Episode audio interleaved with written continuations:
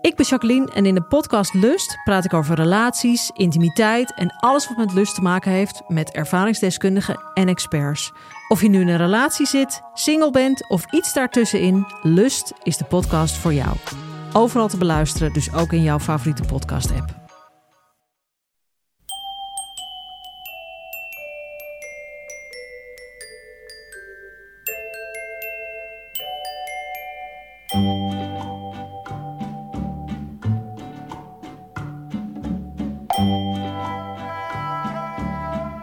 Welkom bij aflevering 366 van Echt Gebeurd. De podcast waarin mensen hun eigen waargebeurde verhalen vertellen. Deze week, aan het begin van het nieuwe voetbalseizoen, een verhaal dat Rory de Groot in juni vorig jaar vertelde tijdens een Echt Gebeurd middag met als thema Tweede Kans.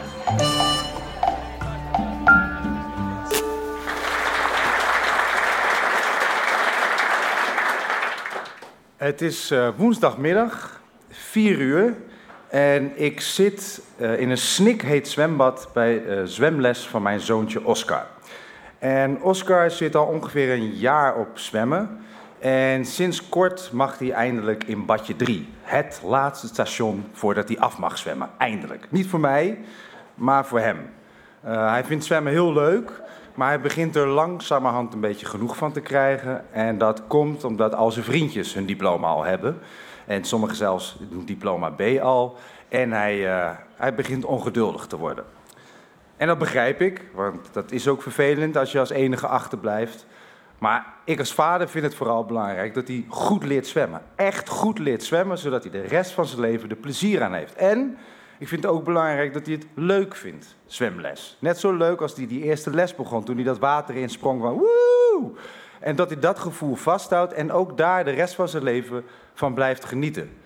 De vader rechts van mij op het bankje denkt daar heel anders over. Die zit al twee weken hoofdschuddend en zuchtend naar zijn zoon te kijken. En die vindt het allemaal veel te lang duren. Want zijn andere zoon die had binnen een half jaar al zijn A en B. En hij zit net in badje 3 en het gaat niet echt de goede kant op. En dus heeft hij besloten om nu elke zondag extra zwemles te doen. Anderhalf uur lang, één op één, in een ander zwembad. Anders uh, kom ik hier nooit weg, zegt hij. En ik zie dat jongetje en hij kijkt de hele tijd over zijn schouder of papa het goed vindt wat hij doet. En ik ga terug in mijn eigen herinneringen en kom dan ergens terecht in de zomer van 1998. Uh, ik ben dan 14 en ik speel als uh, rechtsback, rechtervleugelverdediger in de jeugdopleiding van het hoogste jeugdelftal van Feyenoord. Het is aan het einde van het seizoen en het is Beltjesweek. De jaarlijkse week van de waarheid waarin het kaf van het koren wordt gescheiden. Uh, ik zit op dat moment al een jaar of drie, ja, drie jaar in de jeugdopleiding. En ik weet dus precies hoe het gaat. Eén voor één worden we voor of na de training bij de trainer op kantoor geroepen. En dan krijgen we na een korte eindevaluatie te horen wat het oordeel is. Duim omhoog of duim omlaag. Meer niet. 10 minuten maximaal.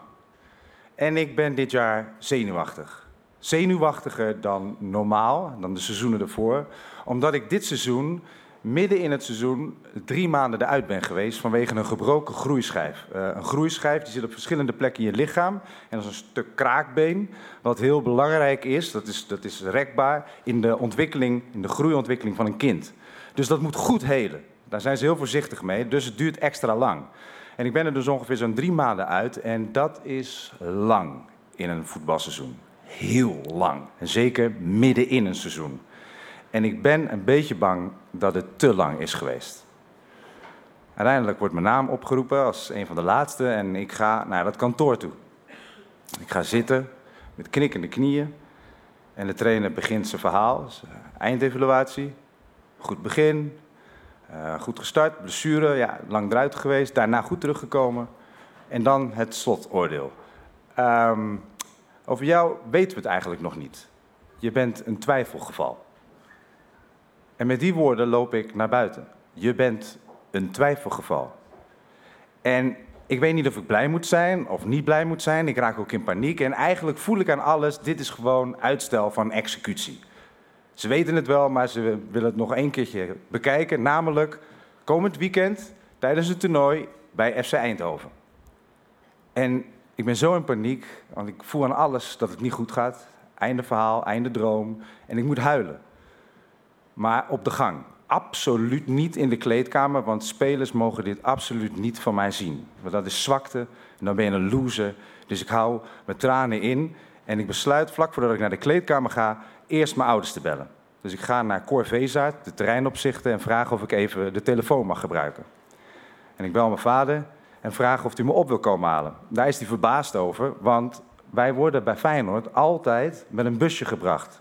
Van school, we trainen ook op school, naar de training en van de training naar huis. Alles is geregeld. Dus hij zegt, hoezo moet ik je opkomen halen, jongen? En waarom hel je?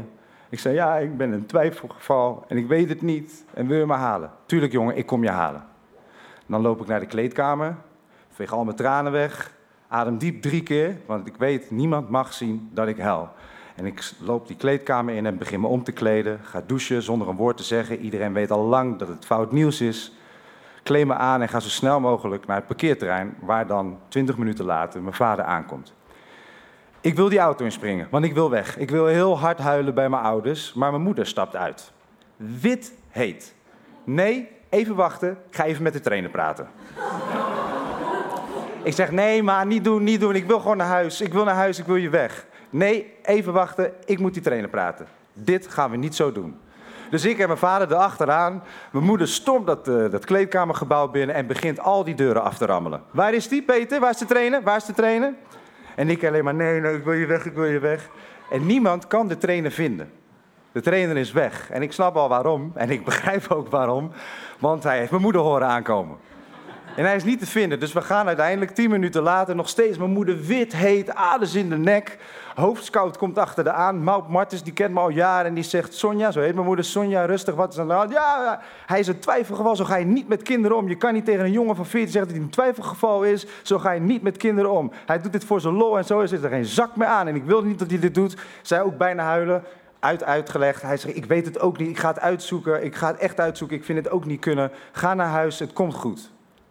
We niks. Ik ga gewoon elke dag trainen en in dat weekend is dat toernooi. En de trainer had in het gesprek wel nog gezegd: Rory, er is op zich uh, nog niks aan de hand. Hè? Je kan ook nog gewoon blijven. Uh, komend uh, toernooi in Eindhoven, dan zal er een delegatie komen om je nog een keer te beoordelen. Dus ik sta daar bij FC Eindhoven op dat veld. En inderdaad, langs het veld staat een delegatie van scouts en trainers. Speciaal voor mij om te kijken of ik goed genoeg ben. En ik speel dat toernooi twee dagen lang. Echt, ik durf het hier echt uh, toe te geven. Fantastisch.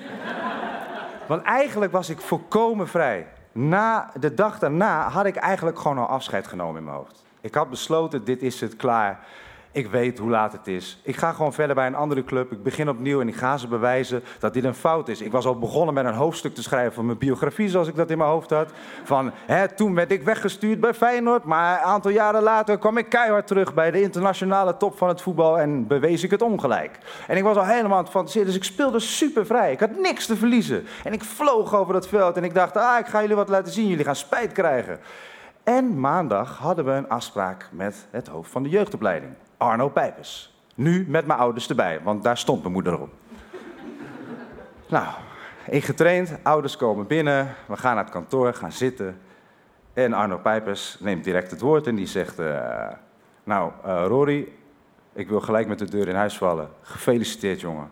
Jij mag een jaar gewoon doorgaan. Jij hoort hier bij Feyenoord thuis, vinden wij. Gefeliciteerd.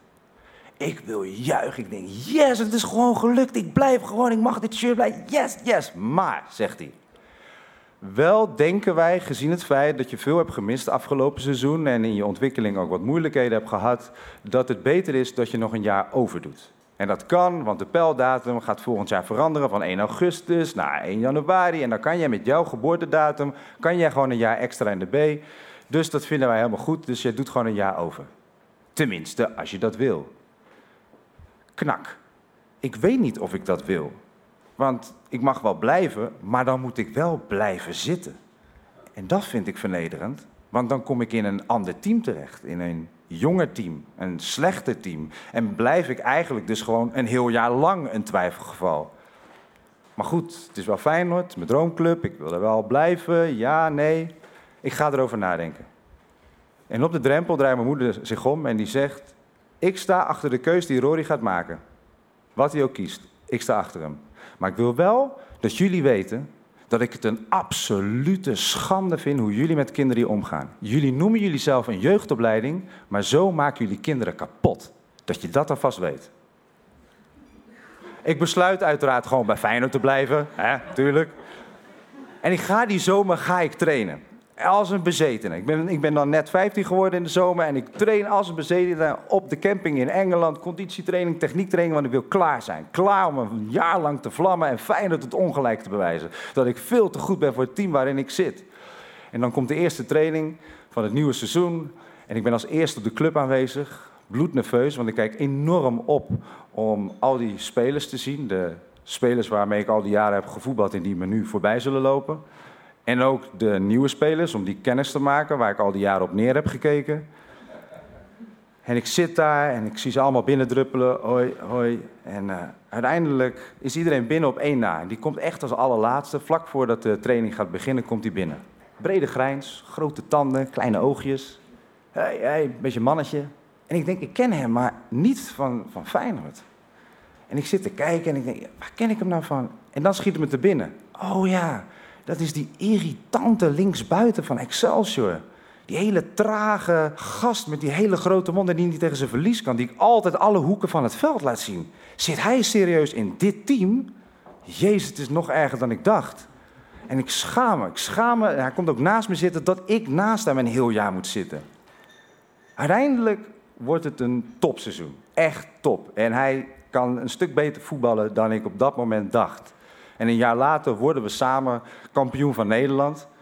En samen doorlopen was een van de weinigen de complete jeugdopleiding van Feyenoord. Tekenen allebei ons eerste profcontract bij Feyenoord. En spelen samen ook twee wedstrijden in Feyenoord 1. Ik word daarna uitgeleend aan Excelsior, waar ik uh, door verschillende omstandigheden op een dood spoor terechtkom en op mijn 21ste besluit te stoppen. En hij gaat door en heeft een, uh, een, hele carrière. Die jongen was trouwens Robin van Persie. En twee jaar geleden ging ik, toen hij zijn afscheid nam in de Kuip, ging ik voor het eerst sinds jaren naar de Kuip. Met eigenlijk maar één reden. Om samen met hem afscheid te nemen. Want al die jaren was ik gestopt met voetbal, maar altijd bleef er een stemmetje in mijn hoofd. Ik had daar ook kunnen staan, ik kan nog terugkomen, dit en dat. En pas toen ik hem die ereronde zag maken, dat irritante mannetje, ik zag ook die blik weer van hoe hij dat, die kleed... En toen hij stond te zwaaien en dat hele stadion echt een staande ovatie gaf, kon ik pas afscheid nemen van dat vorige leven. En de beslissing die ik toen heb genomen, kon ik toen pas eigenlijk echt afronden. Dat was een verhaal van Rory de Groot. Rory is tegenwoordig theatermaker en schrijver van beroep.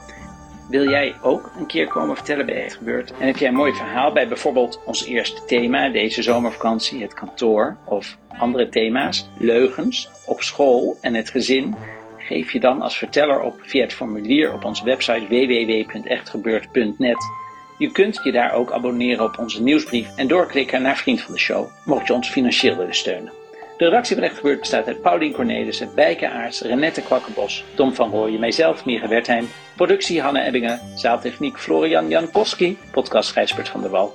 Dit was aflevering 365. Bedankt voor het luisteren en vergeet niet, er is maar één iemand die boven de trainer staat en dat is je moeder.